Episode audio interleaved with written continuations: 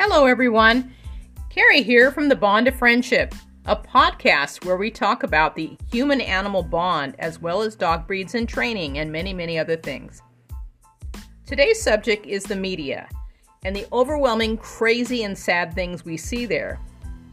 The over-reporting on the COVID situation from pandemic to endemic is helping no one. Yes, sadly, COVID 19 is still a problem but I do not need a constant reminder. I wear a mask to stay safe indoors and outdoors unless I can control distance of people. You see, I believed I was safe outdoors until my partner and I and the dogs went to a Renaissance fair. Sounds fun, doesn't it? Finally got to get out the, and have some fun. And stayed mostly unmasked outdoors in the wind and still managed to catch it from someone. A few folks said they had a summer cold, well, they should have tested, but no one wanted to miss the fun at the festival. So masks are on outdoors near people too. It is doubtful that I will do a festival until numbers of cases are really low. I am vaccinated and boosted, boosted, and the sickness was like a cold. Sure, I'm grateful for not getting hospital sick. However, the 10 days of lost work and the rash I had, and my partner's awful lingering cough, yuck, were not fun. Yes, we had a blast at the festival, and so did the dogs, Prince and Chance. They got lots of walks and cuddles.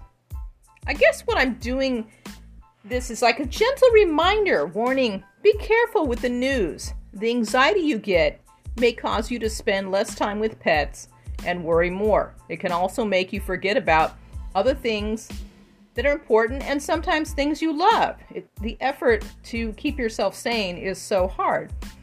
I will be working with a therapist soon to help me get back on track. I wonder will there ever be a world that is not crazy? Who knows, but I want to encourage pet owners to consider cutting back on the news. I found that as I stepped away a little, my anxiety and depression was lessened.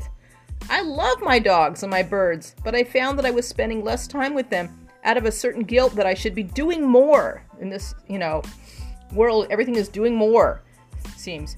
Not so. I needed the calm and love of my pets. And yes, I can do more, but in a positive framework and not be worrying about the dumpster fires that are happening around me. I say, and others say, I have to start taking care of me. And they are right. And my mental health was suffering. So, my recipe is to try not to focus on all the dumpster fires and try to be calm, happy, enjoy my pets, and remember what is important. I found I was missing out on fun outings and exercise because I spent too much time inside worrying about things I could not change. I pledge to not let fear rule my world. I will be cautious, but I'm going to spend more time with my dogs and doing important things. Just be aware, but do not waste time on what ifs.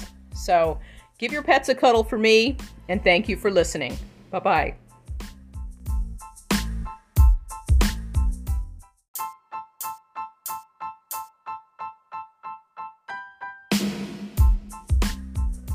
Welcome back. I wanted to add just a little bit more. I wanted to say the time spent exercising, cuddling, and training your pets is never wasted. Never. It is so good for your blood pressure and your sanity, and most pets love it. So give your pets a cuddle and take care.